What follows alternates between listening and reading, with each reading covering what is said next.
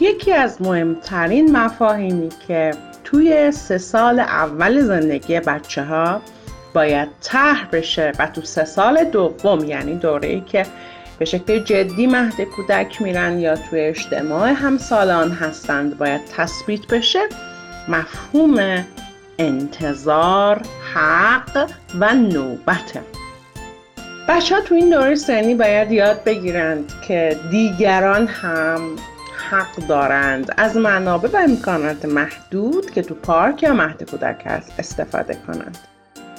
دقیقا تو همین دوره سنی بچه ها خودشون رو مرکز و محور جهان می‌فهمند. اینکه مامان بابا خونه معلم همه چی مال منه.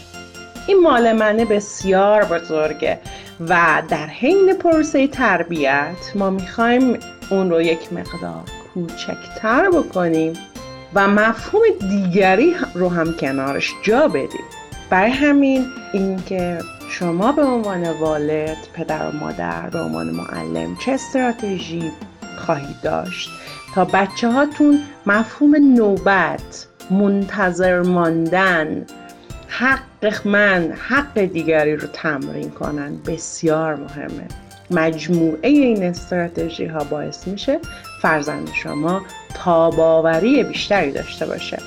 توی قصه تاب بازی در پارک و دعوای آلیس و بیانا مادر از تکنیک شمردن استفاده می‌کنه. بیایم بشماریم تا نوبتمون بشه.